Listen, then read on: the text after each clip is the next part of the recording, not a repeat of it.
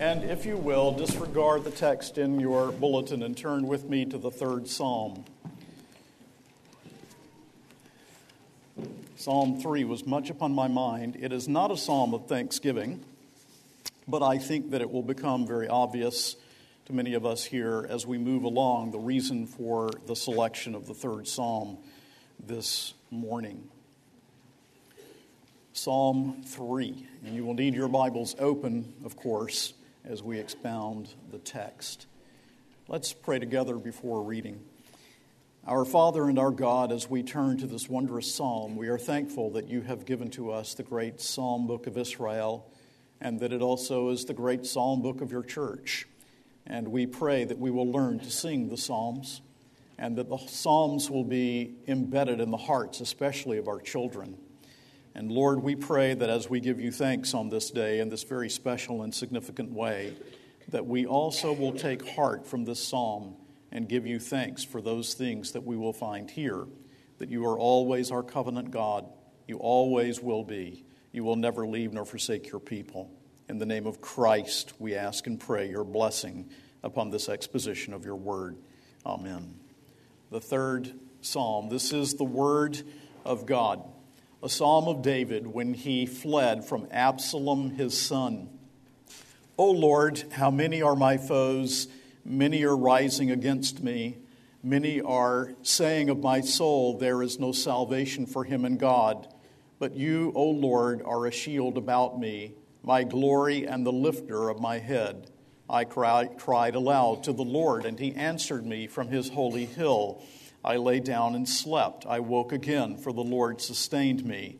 I will not be afraid of many thousands of people who have set themselves against me all around.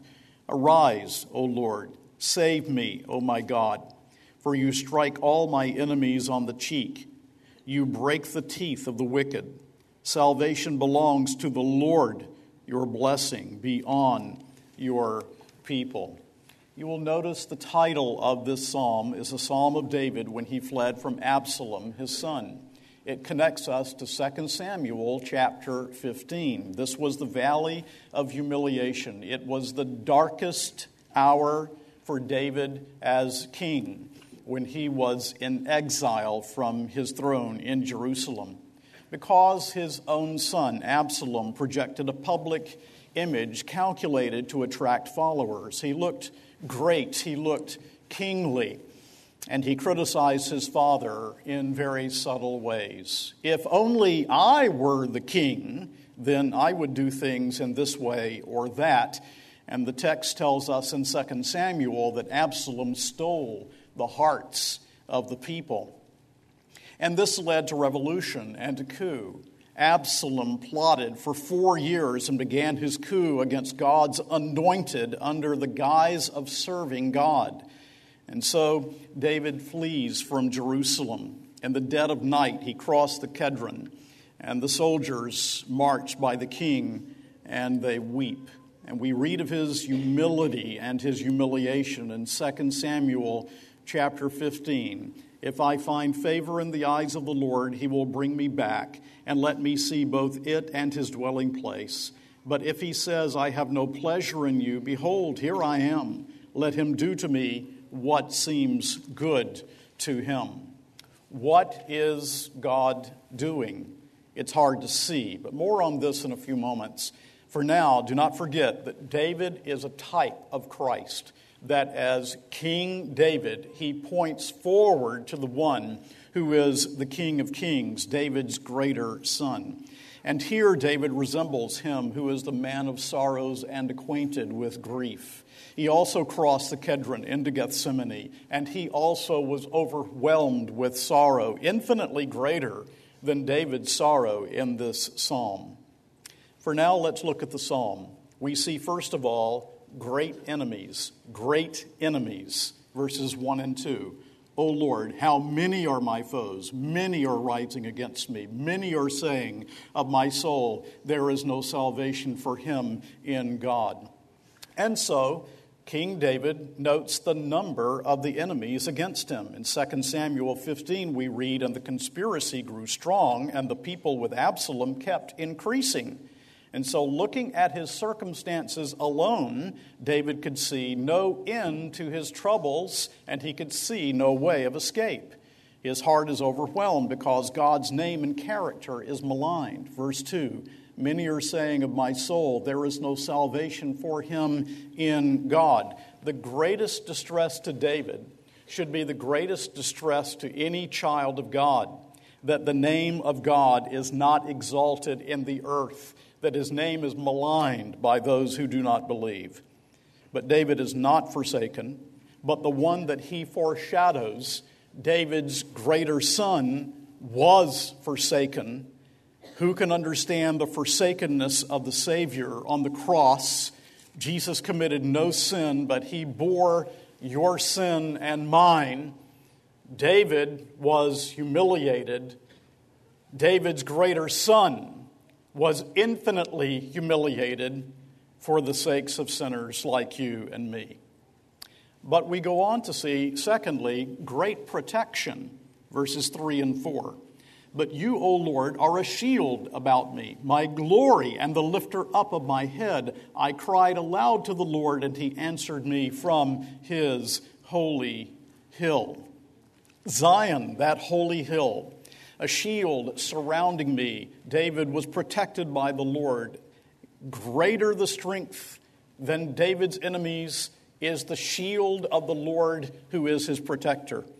My glory and the lifter up of my head, he calls him, fleeing Jerusalem, weeping on every hand, his head hung low. 2 Samuel 15 says, weeping barefoot with his head covered, yet he knew that he was surrounded by the shield and love and care of his God. And what does the psalmist do when he is in trouble? Verse 4 I cried aloud to the Lord. When he was in trouble, he cried out unto his God. And in the second part of verse 4, notice that David anticipates God's answer. He says, I cried aloud to the Lord, and he answered me from his holy hill.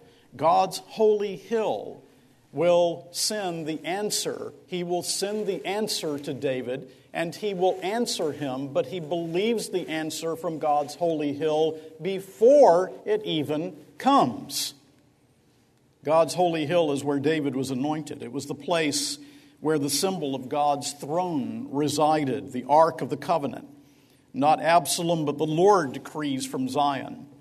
And the New Testament tells us that we have come to that true Zion, which was only typified by this one in Hebrews 12 22 but you, you new covenant believers, you have come to Mount Zion, to the city of the living God, the heavenly Jerusalem, and to innumerable angels in festal gathering, and to the assembly of the firstborn who are enthroned in heaven, and to God the judge of all, and to the spirits of the righteous made perfect, and to Jesus the mediator of a new covenant, and to sprinkled blood that speaks a better word than the blood of Abel.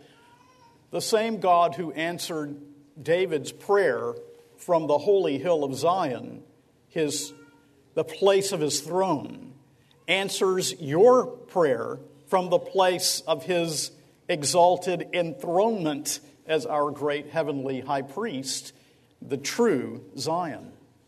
Great protection, great protection for David and for you. But also, thirdly, will you notice great trust, verses 5 and 6. I lay down and slept. I woke again, for the Lord sustained me. I will not be afraid of many thousands of people who have set themselves against me all around. In the midst of all of this trouble, what does David do?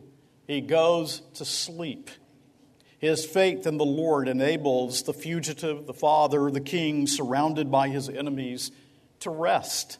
Why? Because though his enemies surround him, the Lord as a shield surrounds him how many times the Lord had proven his word to David and he believes him. This is not natural, this is supernatural. And so he arose. God was his protector, protector, and David will not fear. Verse 6 I will not be afraid of many thousands of people who set themselves against me all around. As I thought of this, I happened to remember Martin Luther as he was going to testify for the sake of the gospel of Jesus Christ at Worms. he must enter Worms. He must testify for the gospel. Safe conduct was offered him, but what was that? What promise was that? Had not John Huss, a century before, had safe conduct, and yet he was burned at the stake? And so his friends said, Turn back, turn back, do not do this. And he said, Go and tell your master that if there be as many devils and Worms as tiles upon the housetops, still would I enter it. And that's David in this place, doing what God would have him to do. But will you also notice a great salvation? Verses 7 and 8. Arise, O Lord, save me, O my God. You will strike all my enemies on the cheek. You break the teeth of the wicked. Salvation belongs to the Lord. Your blessing be on your people. And so he calls upon God to arise. All the Lord must do is arise, and David is saved. The throne is saved. The kingdom is saved, which is an ancient way of saying, God, show your power, demonstrate your power. And notice that it's an imprecatory psalm. He prays against his enemies those who would speak against David as the king, against the Lord's anointed, but God will break their teeth. May we sing imprecatory psalms today. I have it on good authority that many times in England today, when imprecatory psalms are read, the imprecations are left out and the psalm is mangled. But yes, we also may sing and pray the imprecatory psalms. How? Because it points to the future judgment when those who have maligned the king will be judged, when those who have spoken against God's anointed, the Lord Jesus Christ, will be punished. And we long for justice. Salvation, he says, belongs to the Lord. This is the acknowledgement that deliverance, salvation of whatever kind God bring, brings, is the result of his own sovereignty. It's not something that we can work up, it is not something that we can accomplish it comes from the Lord. And here we have the sum and substance, really, of Calvinistic doctrine that salvation is of the Lord, it belongs to Him. God's blessing on His people, well, we see it here. We are blessed before we are crowned. We believe His word even before He answers us. So, what is God doing? David flees in the valley of humiliation Affliction has deepened his walk with God. The psalm is a result. He turns to God. So there's that. Affliction surely is a method of rekindling and strengthening and deepening our love for God and our knowledge of His love for us. But what is God doing? It's hard to see, isn't it? And that's the point worth pondering on this Thanksgiving Day. How is this consistent with the promises that God has made regarding David's house, given to him in 2 Samuel 7? And your house and your kingdom shall be made sure forever before me. Well, David could know this that whatever was happening, whatever God in his providence was doing, whatever his enemies, God is fulfilling the promise of his everlasting covenant. It doesn't look that way but he could know that God would keep his word and keep his promise. And for you, the same is true. Did you notice in the psalm how many times the covenant name of God, you know what it means that he's a covenant God, that he has condescended to have a relationship with his people through the blood of Christ ultimately the covenant name of God by which he swears to be our God and swears that we will be his people, the covenant name of God by which he swears that he will love us forever, that he will never turn from us.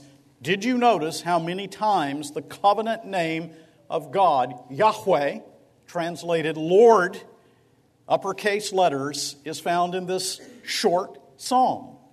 It is found in verse 1, it is found in verse 3. It is found in verse 4, and in verse 5, and in verse 7, and in verse 8.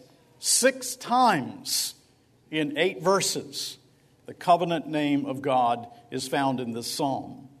He is preserving David that Christ might be born, and that you, sitting here this Thanksgiving Day, might be saved.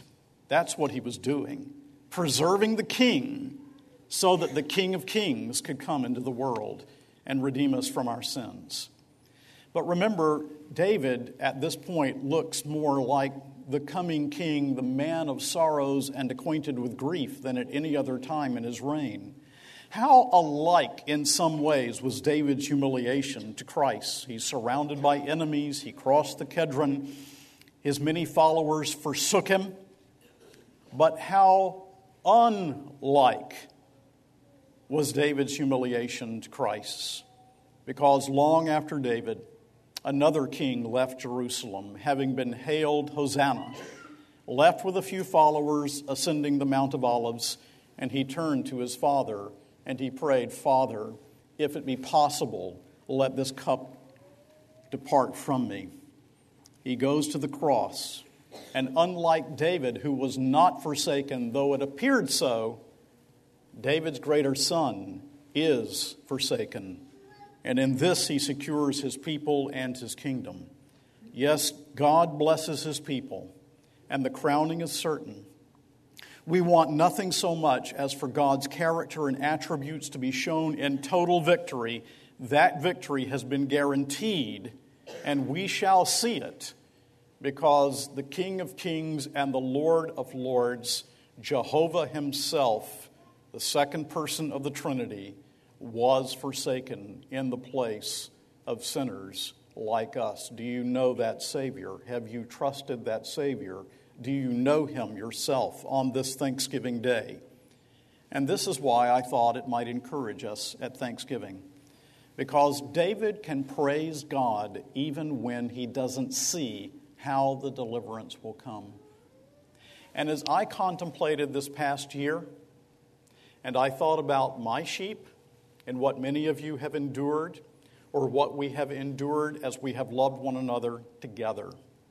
I saw you in this psalm and your need of this psalm on Thanksgiving Day, so that you also may praise God and thank God and bless God and believe God as did David, because though he was not forsaken, it looked as if he was forsaken because he could not see what God was doing, but God was at work all the while. And you can know that because your Savior was forsaken on your behalf. Do you know Gibbon's eternal ruler of the ceaseless round? Verse 3 actually brought it to mind. But you, O Lord, are a shield about me, my glory and the lifter up of my head. And Gibbons wrote, O clothe us with thy heavenly armor, Lord thy trusty shield, thy sword of love divine.